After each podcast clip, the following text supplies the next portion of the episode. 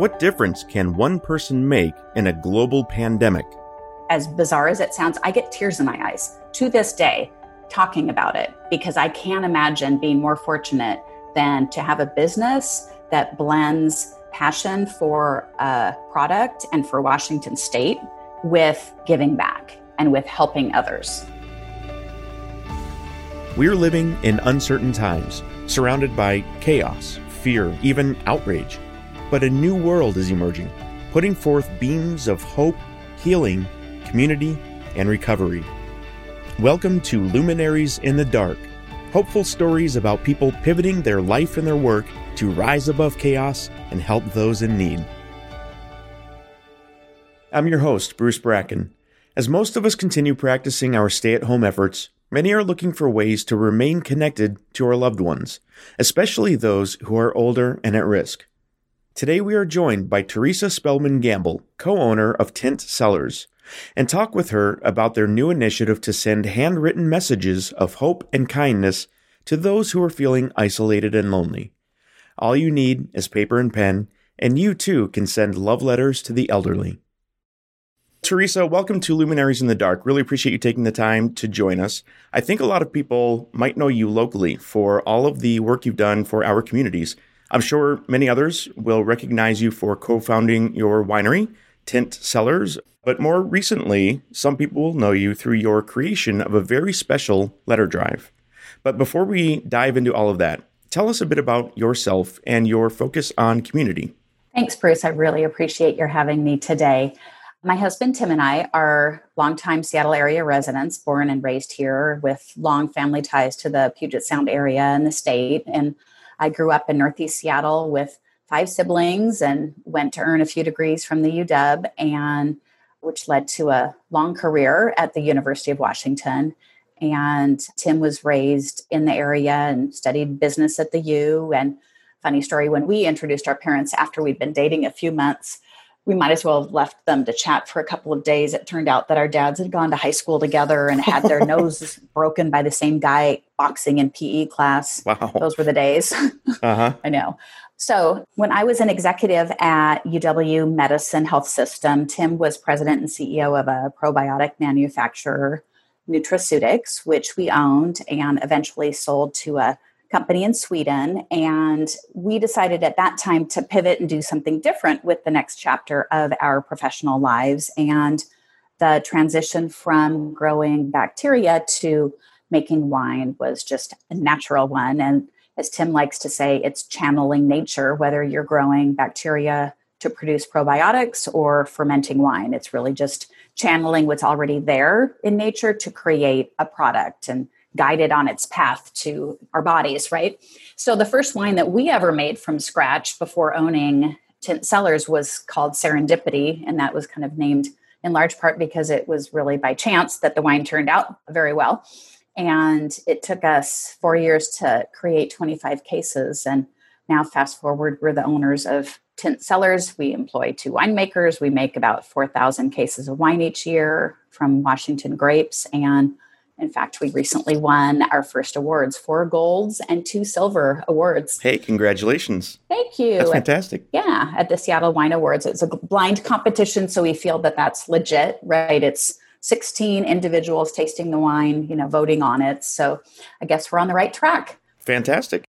What's even more fun to talk about is the reason that we created a philanthropic mission. And I love to tell this story because I love to talk about my parents, but really the reason that we have a philanthropic business model goes back way to the day when I was, you know, 18 or 19 years old and my dad asked all of the kids around the Sunday dinner table. I have five siblings. If you had all the money in the world, but you had to continue working, what would you do? And that was a tough question for me. For whatever reason, my dad and siblings quickly had an answer. Everybody was able to go around the table and answer it. And I literally spent months thinking of an answer. What, what was I passionate about? What did I want to do? And eventually I went back to my dad and I had landed on a business plan where I would have a business focused on selling local arts and goods that would award annual revenue to a different nonprofit each year. And that's what we did some decades later when we created Tinte Cellars. So we donate a portion of all of our wine sales every year to a select number of nonprofits. And it's kind of amazing to me that that is really reminiscent of what I decided I would do if I could choose my path when I was 18. You know, that's really special. And it's it's interesting that it took you a while to come up with the concept, but I think that really lends itself to how important it was to you and the fact that it kind of stuck with you after all those years. Is that something that you kept in the back of your mind through the years until you developed and founded uh, Tinte Cellars It sounds so weird to say, but yes. Did I share it with everyone I met? Absolutely not. They'd think I was crazy. But anytime I talked about, you know, oh, well, what if, what would you do? Oh, and I, you know, this is what I would do. This is what I thought about because the blending of my passion with helping others to me, there's no better feeling. And as bizarre as it sounds, I get tears in my eyes to this day talking about it because I can't imagine being more fortunate than to have a business that blends passion for a product and for Washington State in particular with giving back and with helping others. Not a lot of people get to do that. And it's really great to see you fulfill that. And I, I know a bit about your history with the community drives, your focus on community.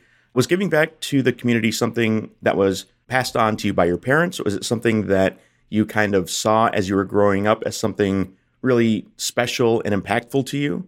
Yes. Tim's parents were incredibly hard workers. They were known for standing up for the underdogs and those less fortunate. And frankly, I think that's one of the reasons Tim and I hit it off the, the first day we met. But I had a somewhat unique upbringing as the daughter of former King County executive and Washington State Governor John Spellman. So, growing up in the public eye with a father in public service really opened my eyes to the disparities in society and the need to work towards a better future for all. And my dear mother furthered kind of that learning and insight as she did things like put the staff of the governor's mansion on state benefits. Can you believe they were hourly employees who didn't receive state benefits prior to 1981? Kind of amazing to me, but you know, she made history for her works to boost food banks statewide and insisting that only Washington wine be served at events held in the Capitol and the governor's mansion, which looking back, it makes perfect sense, right? This is our state, Washington, and that is the, the highest governing office in Washington state, but why would you be serving wines from California at all of your events? So, in any case, community, volunteerism, you know, giving back with time, treasure, and talent really formed the foundation of both Tim and my backgrounds, really our culture. So, when we established Tinte Cellars, it was essential that the winery reflect our values and really our desire to leave the world better than we found it. And that's what I'm really impressed about. Well, actually, I'm impressed with a whole slew of things, but I know how important family is to you as well. Did that thinking, wanting to give back in that sort of way, were you influenced by your family, by your parents? Is that something that you felt you were kind of born into? A hundred percent. I mean, my family is very close. I think having spent the first 25 years of my life with a father in public office in our community. At that time, you know, things were very different. And I say public service, as I'm sure you've noticed, that's not politics, it's different. You know, my father could have done many things. He was, you know, attorney and and quite talented and brilliant, but he chose to devote his life to working to make this greater Puget Sound community better for future generations. He devoted his entire life and if you had known him, you would know that. And my mother was his biggest cheerleader and fierce protector. And she too was was brilliant. Frankly, she should have, you know, gone to medical school and my gosh, she read medical journals for pleasure almost till the day she died. I was blessed with pausing my career at a time when I didn't know that would be kind of their final chapter. I mean, my parents were not young. They died at 90 and 91. But, you know, as as kids sometimes you think you're parents will live forever, even if they are in their 90s. And you know the end of life phase for for my parents and and tim's as well included assisted living hospice etc and in the end you know it was serendipity but my parents died rather unexpectedly nine days apart in 2018 and it's still pretty raw to be honest thinking about the funeral for my parents and and burying them together on the same day but that's kind of the way it, my parents were they just they were so strong and it was so heartwarming to hear people talk about my father and my mother. And of course, it was big news in the press, especially when they died so close together. It was a gift in that you would hear all the impressions of our parents in a way that others who don't have a family that's in the public eye go through the grief process. And I think it was such a gift for our children and our parents' grandchildren to hear about the impact that they had on this area. And one of the things that still rings so true today that I, I wish was different in our world is my father was a Republican. And when he was in public off- office in the 60s and 70s and 80s, it was a very different time. And he didn't make decisions and vote on a party line. He made decisions based on what he felt was right by listening to people and by surrounding himself by the smartest, brilliant individuals. And he was shunned in the end by his quote unquote party because he refused to follow the party line in some certain landmark cases. And he was told very, very directly if you do this, you will not have our support and you will not be reelected. And guess what? He wasn't. But he never lost sleep. He was proud of doing the right thing. And, you know, my parents taught us that and taught our kids that. And then the greater community continued to talk about that very publicly when they died together. And that was such a gift because I think you believe it more when other people say it, right? I think having that validation that, yeah, these people were rock stars in my mind, but also what was done for our community so it just you know it, it makes one very proud. And yes absolutely. It's always you know wwdd what would dad do? And we talk an awful lot about that um, sometimes in our household especially during these current times. And all i can say is i have a very soft spot for any individual who is leading a city a state a country during these challenging times. Because there are no perfect humans and there are no perfect answers. And I can say that Republican or Democrat, it is a mess.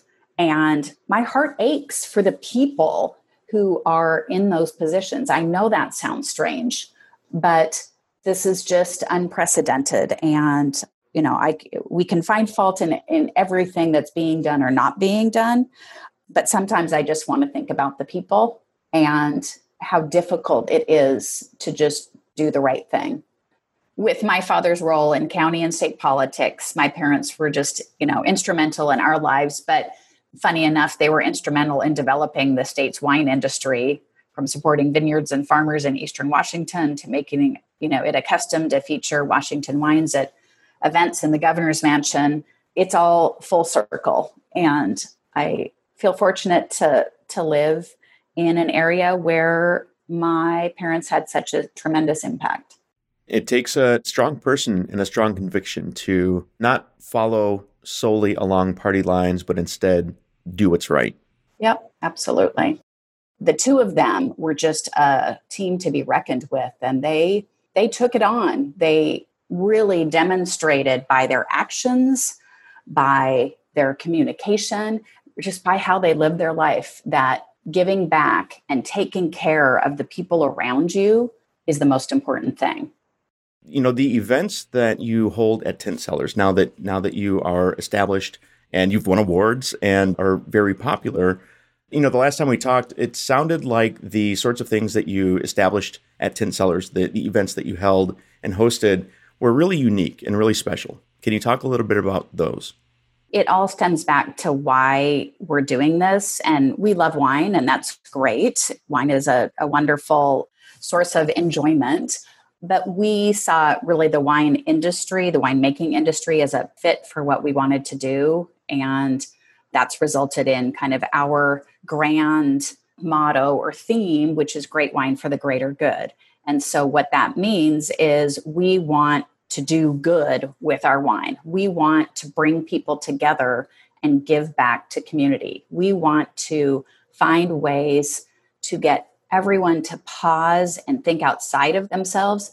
Think about what is a simple thing that I can do for others. So, that might be as simple as come join us for wine at Tinte Cellars and make a Valentine.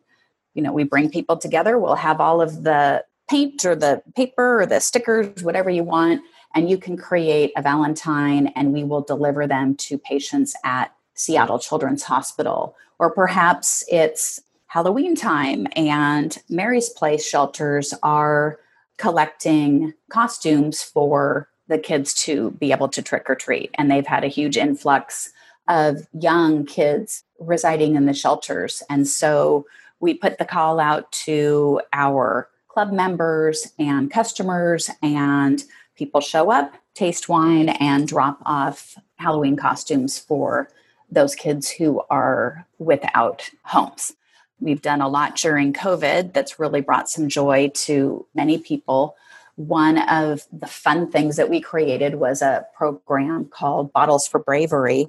And I was just looking for a way to really give folks a tool to say thank you, to recognize those who are on the front lines of the pandemic or even behind the scenes in the pandemic. You know, whether that's, of course, the doctors and the nurses and the EMTs, but also what about the UPS driver? What about your US Postal Service worker or that person at the grocery store who's there putting their life on the line to allow you to be able to get your groceries? So we put together a program where we took nominations by email and individuals would send in a photo of their hero and why that individual was deserving of a bottle for bravery and we awarded one a day for six weeks and recognized those individuals on social media and in our newsletters and you know just a, a simple way for individuals in our community to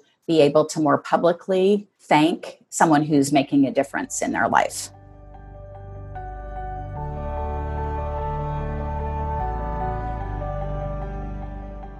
you and your husband had founded Tinte Cellars. You're well established. You've won awards things are on a roll. Things are looking great. People love your wine.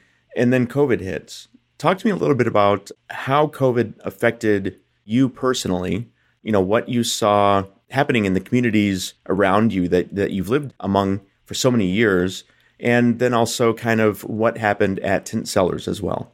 Well, I think like all of us, when COVID 19 hit, it seemed surreal like we were living in a movie. And frankly, I still feel like that sometimes. The way I've described it is I feel like we're under this massive pause button. It's almost like things are, we're in this strange world, but time just keeps going. Time flies by. But in any case, my siblings and I frequently chatted early on about what our dad may have done, how he may have led the state, had he been in office. And it really gives a different perspective when you're thinking of things from that viewpoint of leadership. And frankly, you become far less critical of leadership when you've lived a life connected to that. But also, in the last 20 years of my career at the University of Washington, I was a healthcare executive and I gained a lot of insight into infection control and healthcare quality, which drove me to focus on the data and the trends and the need to focus on safety safety of our family, safety of our customers above all else. And I think from a business perspective, with the onset of COVID, our winery was considered by our state as an essential business. So we had to pivot And our management team, we were just quick to identify opportunities to continue meeting the needs of our club members and our customers.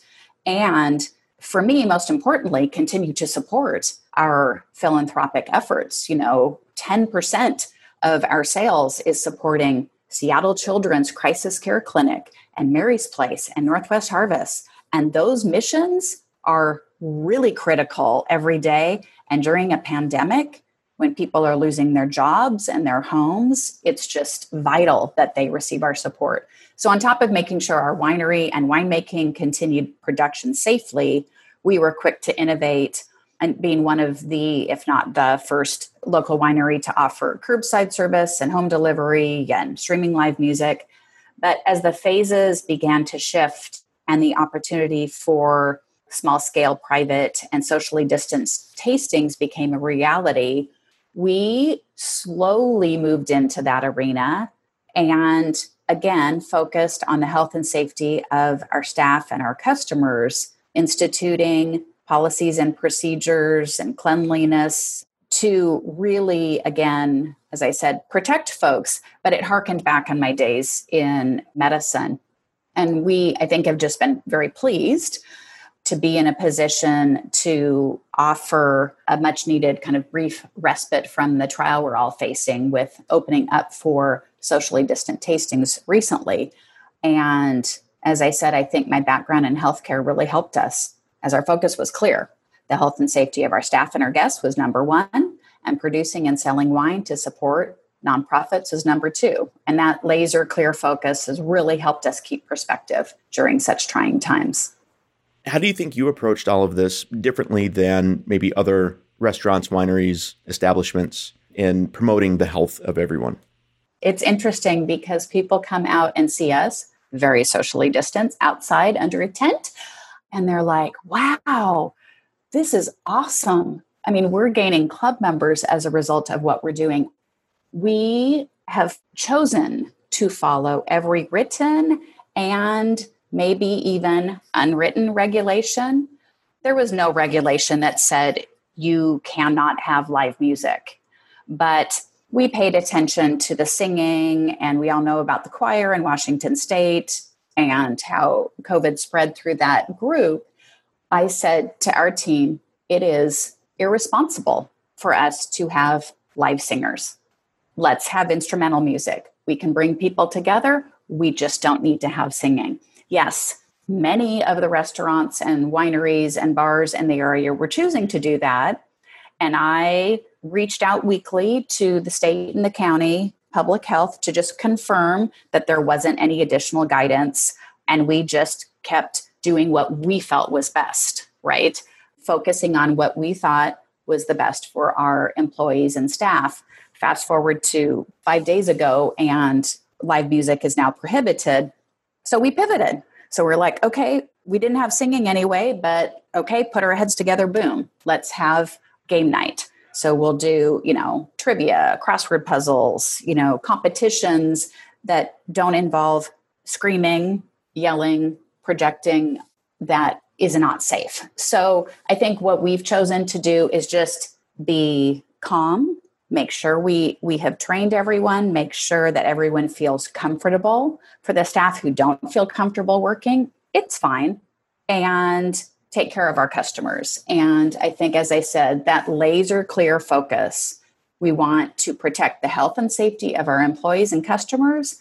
And we want to produce high quality wine selling that to support our nonprofits so you've started opening up for the wine tastings. Is that indoors or just like out on a patio? And where are you guys located? Well, we have two locations in Woodinville, Washington.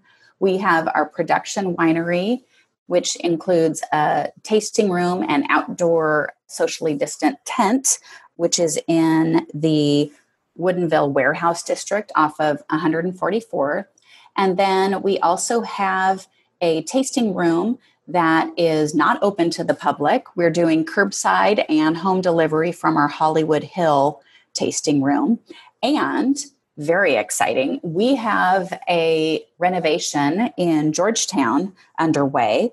It was paused due to COVID, but it's moving along slowly. And we will be opening a tasting room and event facility, if we ever get to have events again, in the Georgetown neighborhood of Seattle. That will open here late in 2020. Oh, that sounds great. And I'm sure people, especially in this weather, the summer weather, are wanting to get out. But for those who are still kind of shy about getting out and are staying home, you mentioned home delivery. How does that work for folks? Well, first of all, we don't want anyone to feel uncomfortable, right? Enjoy wine in the comfort of your home, your backyard, whatever works best for you. So we do have home delivery. We started that the second week of June when we kind of saw the pandemic really taking off elsewhere and thought, okay, we need people to feel comfortable wherever they are. So place an order online or send us an email or give us a call. Let us know what you're interested in. And if you're within 20 miles of Woodinville, we will deliver it to your doorstep. It's no secret that we're delivering a heck of a lot further than 20 miles because depending upon where our employees work, we're delivering wine on the way home or on the weekend. I delivered a couple of cases in West Seattle this weekend, and we're just making it work for folks. The other thing that we've done, Bruce, is like for myself, I wouldn't necessarily want to go out wine tasting with a lot of people around, even if they were 10 feet away. So we have private wine tasting available Monday through Thursday. So you can make an appointment for your group of one to five family members, private tasting in the facility with one of our staff guiding you through the wines. And everything that we do, whether it's for the open tasting by reservation or for the private tasting, everything is recyclable. So we are not using glassware because you know you wash glassware then it has to be polished by hand. And so we have you know plastic wine glasses nice high quality but you know think poolside or beach. So take your wine glass with you. We pre-pour all of the wine tastings. Really we're doing all of these things to just reduce the interaction, reduce the the time people are walking past one another, and it's really worked out well. So folks can order wine online, they can call, have it delivered, they can pick it up curbside or come in in person. I just had a brilliant idea while you were talking. I have so many conversations with people who are pivoting in their own ways to take things that are physical and pivot into some sort of online or digital experience. So you mentioned wine tastings, which, you know, the ones that I've been to in the past are great in that you learn about the history of the winery, history of the, the specific wines, and then combine that with your home delivery. You could set up kind of an online wine tasting where you could have a group of people who all get at home wine deliveries, but then all log into your Teams meeting, for example, and do the online presentation, and everybody's at home sipping and tasting the wines at the same time. Do you work for Tinte Cellars? yes. Well, guess what, Bruce? We've got that and more. Do you really? yes, we have. We do. We have that all ready to go, and then we move to phase 1.5. So we have in our toolbox little mini bottles, a flight of six, and set up um, Zoom call. You can do it with your five closest friends in five different homes and we also have we have a PTA that contacted us that wanted to do a wine tasting for their parents as a fundraiser. So we're going to have our two winemakers on a Zoom call with 50 different households leading a wine tasting. So one of the things I love about being in this industry is you can be so creative and we have such an amazing team at Tinte Cellars and I think so much of our passion to really drive us to come up with creative ways to get wine in people's hands is a result of that focus on supporting community, right? We know that with every single bottle, every single glass we sell, every single tasting, a portion of that is going to support those in our community who need it the most.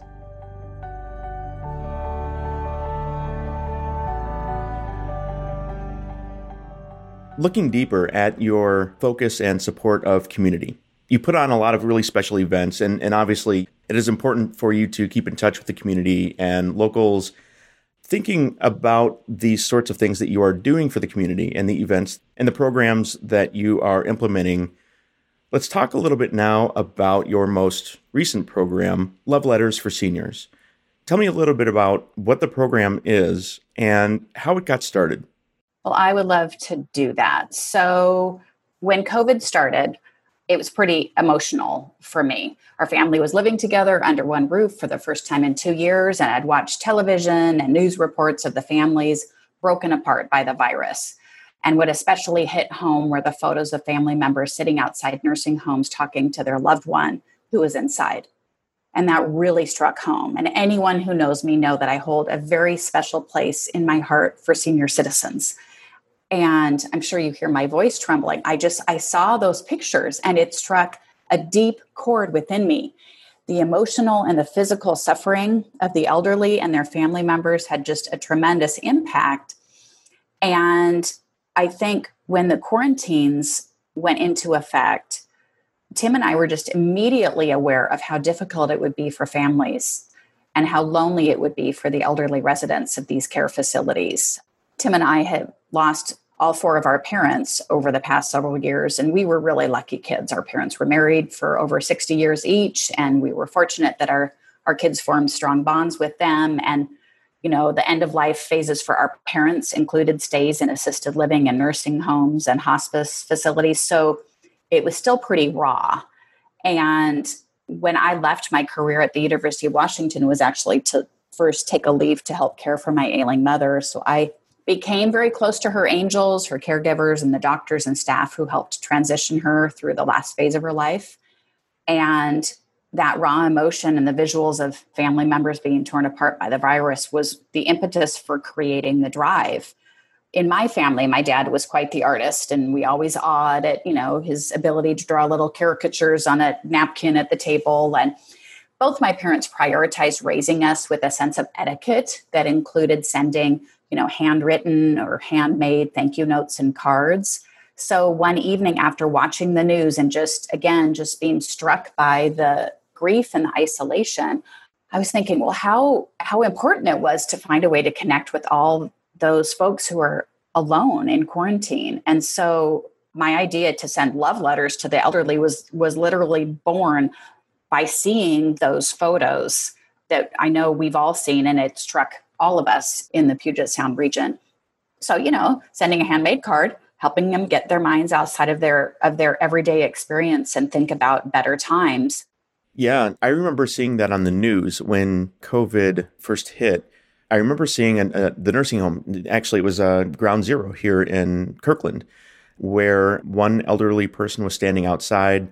Their spouse was inside, and they had their hands up to the window, looking at each other and touching hands through the window. And that was just such a heart wrenching moment that they just couldn't be physically, you know, with each other. Exactly. That's exactly what I'm talking about. And I just was so excited about the idea of sharing love with those isolated folks. I frankly just looked up what senior center was near our winery and might be able to help facilitate getting cards and letters in the hands of those isolated folks. And I was lucky to just find North Shore Senior Center right away. And they serve not only Woodinville, where our winery is, but Bothell, Kenmore, Mill Creek, Kirkland as well. And, you know, I, at a very odd hour of the night, dropped a note to the director at North Shore and asked him if they'd be interested in receiving notes to provide to their community members. And boom, we were onto something. You know, the fact is, our community is so generous and caring. And really, the greatest hurdle in all of this has been just to get the word out we started with our family and then asked our Tinte Cellar staff and their family members to make notes. And from there, we just tried to spread the love and encourage others to participate. And the media, once they were aware of what we were trying to do, was incredibly supportive and shared our love letters message widely. I received calls from Microsoft, from American Family Insurance Office, from from a number of different businesses where they were looking for ways to give back and it resonated from kids parents saying oh my gosh i haven't talked to you in 20 years but wow i saw this newspaper article. Can you tell me how we can get involved? And it just took off like wildfire because i think and as you can tell because i just start going when i talk about this not only does it make the recipient feel good, but it makes you feel good, right? I just, it makes us pause and just think about how bright another's life is by, by this small gesture. And can I tell the story? Yeah, please.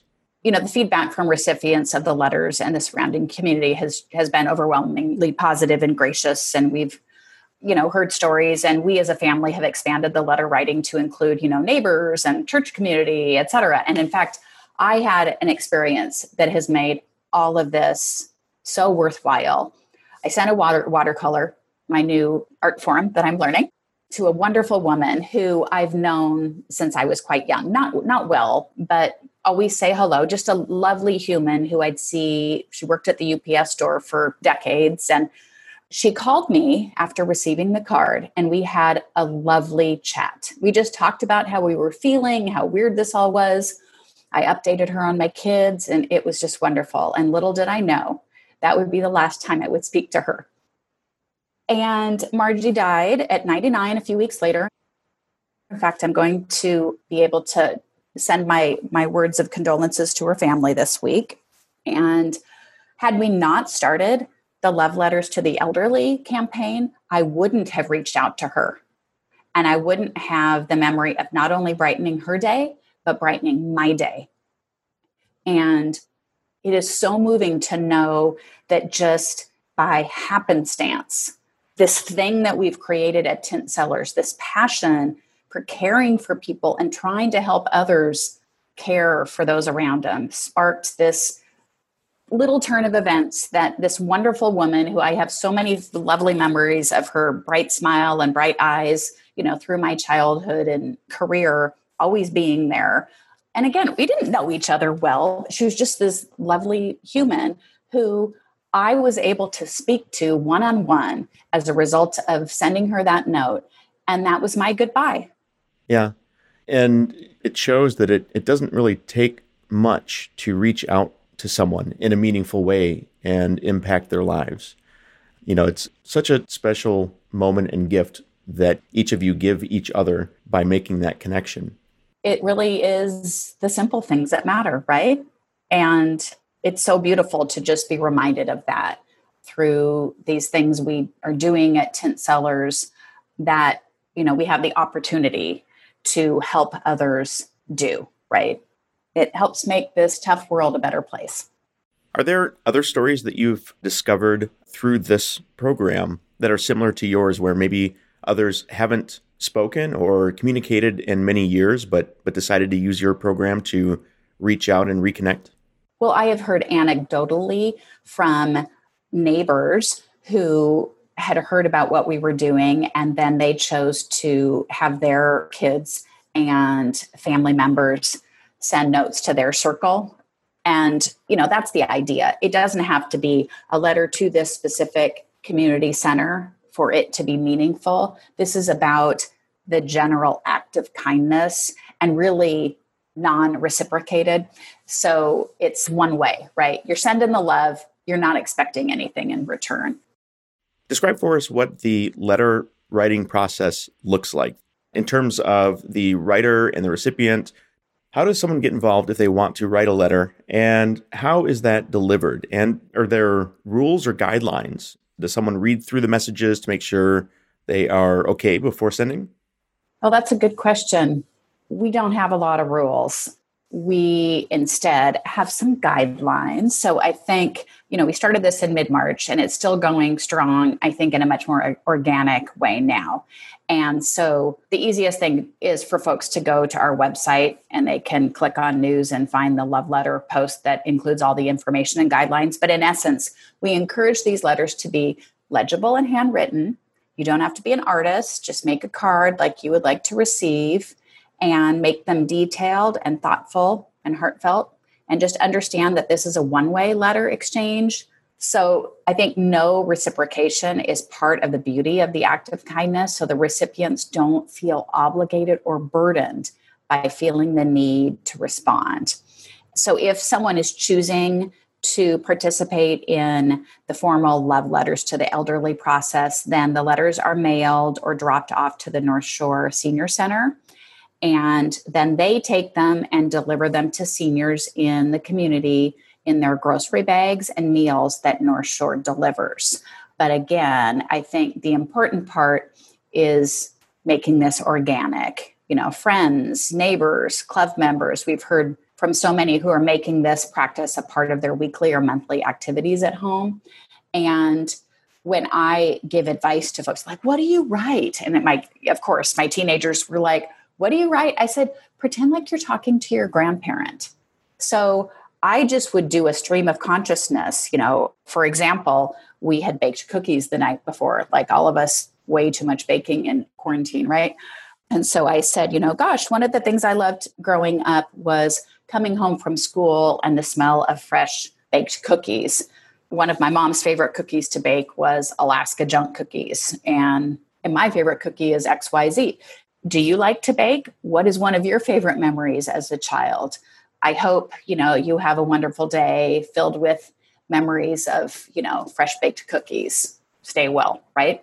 Again, it's kind of a stream of consciousness. My goal each time I've written a note is to have that recipient think of something in their past that brought them happiness, brought them joy. You know, I've talked about watching the birds, I've talked about cooking, I've talked about music, I have talked about puzzles. I've talked about family time and things that I know that an elderly person, if they pause and think, the things that I spoke to my parents about in their latter days before passing, you know, the things that just would make them brighten up, talking about those happy times, right? So just writing a letter to really spark that individual to think about those times.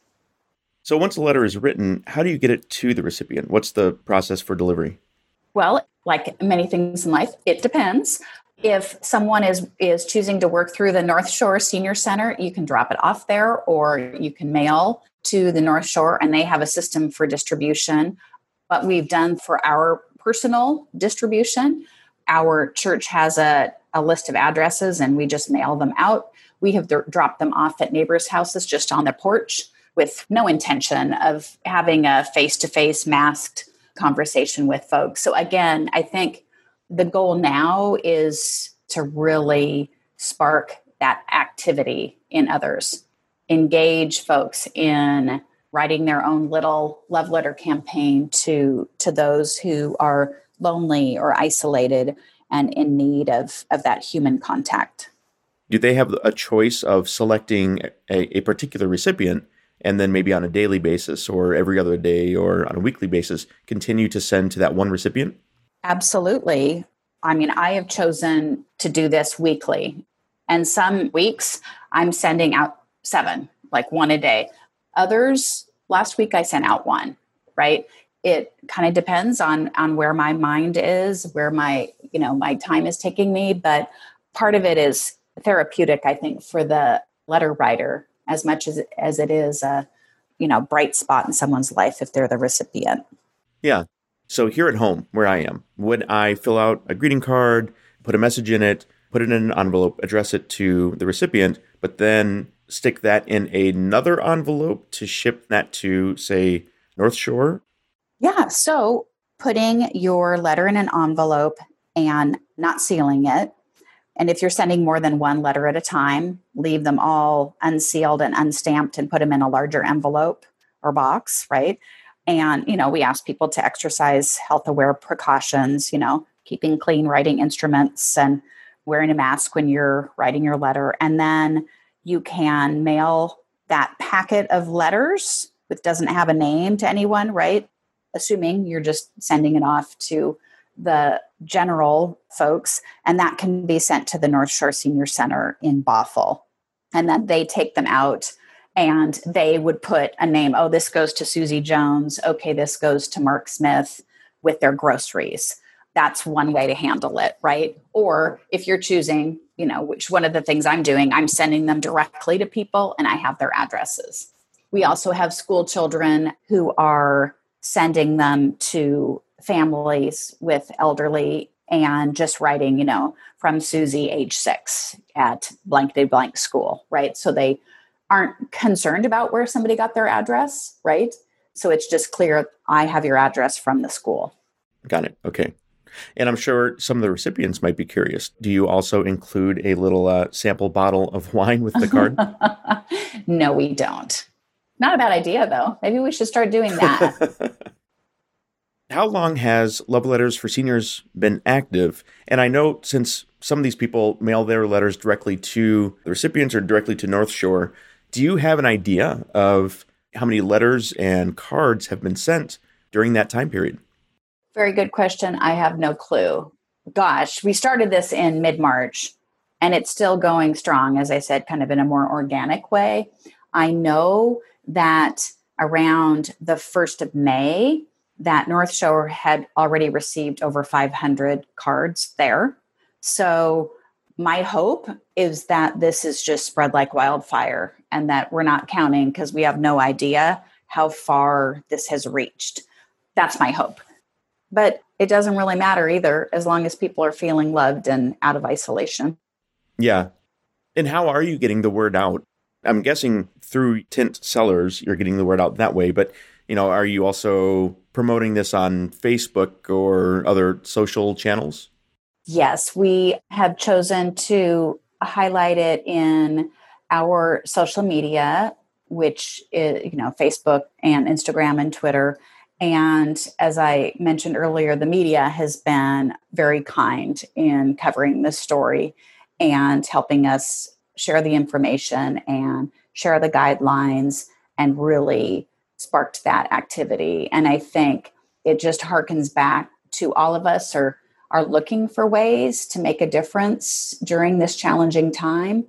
And I think whether you read about it on you know facebook or you read about it in a newsletter or a newspaper or online journal or hear about it on a podcast the hope is that you just it sparks something in you it ignites a passion to share some love with with someone else. So the numbers in the beginning you know we were we were trying to get it started and we are like how many did you get? You know okay you've had two dozen cards. Okay let's get this going. And at this point i think we know that people are taking action and that's what we hoped for.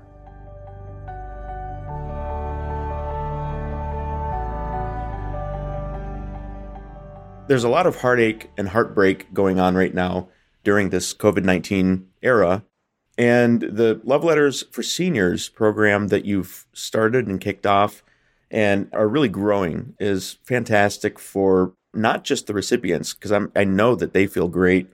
It warms their heart to receive the letters, but also I can hear and feel how important and how meaningful it is to be the writer, to get those messages out there.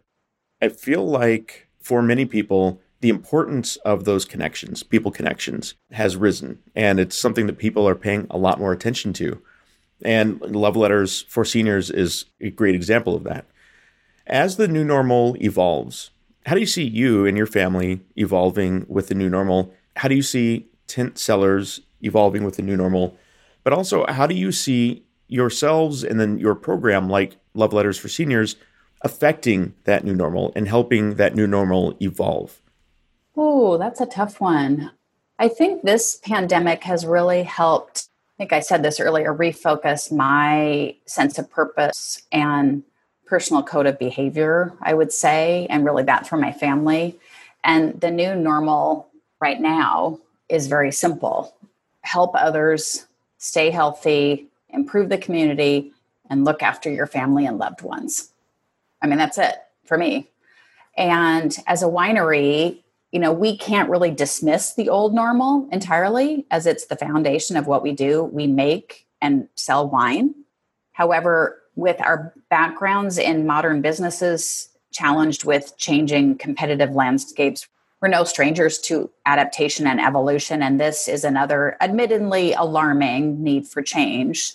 So, you know, one of the things that we've had to do and chosen to do is keep up to minute in terms of the health and regulatory landscape and how COVID is evolving so that we move at a moment's notice to keep our employees apprised and our employees and customers safe. And we worked really hard to provide what our customers have come to expect from us as a premium Washington winery, adjusting to meet the new normal almost, as I said, on a daily basis. But we've just not missed a beat when it comes to supporting our nonprofit partners, even though this evolving new normal has presented challenges all around and has significantly impacted their ability to raise funds and support from their traditional sources. We have worked hard to make sure that our contributions have been minimally impacted and will continue to do so to support such fantastic organizations whose services are more critical than ever. So I think as we as a business evolve into the new normal, what we're trying to do is adapt to whatever those health related regulations and guidelines are so that we are keeping our employees and customers safe. But at the same time,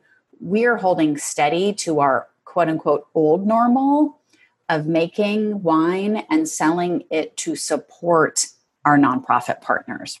We know that the new normal for them is shattering right? It's it's really uprooting them. And so if we can evolve with the changing times but provide that consistent source of support and income then we're doing the right thing.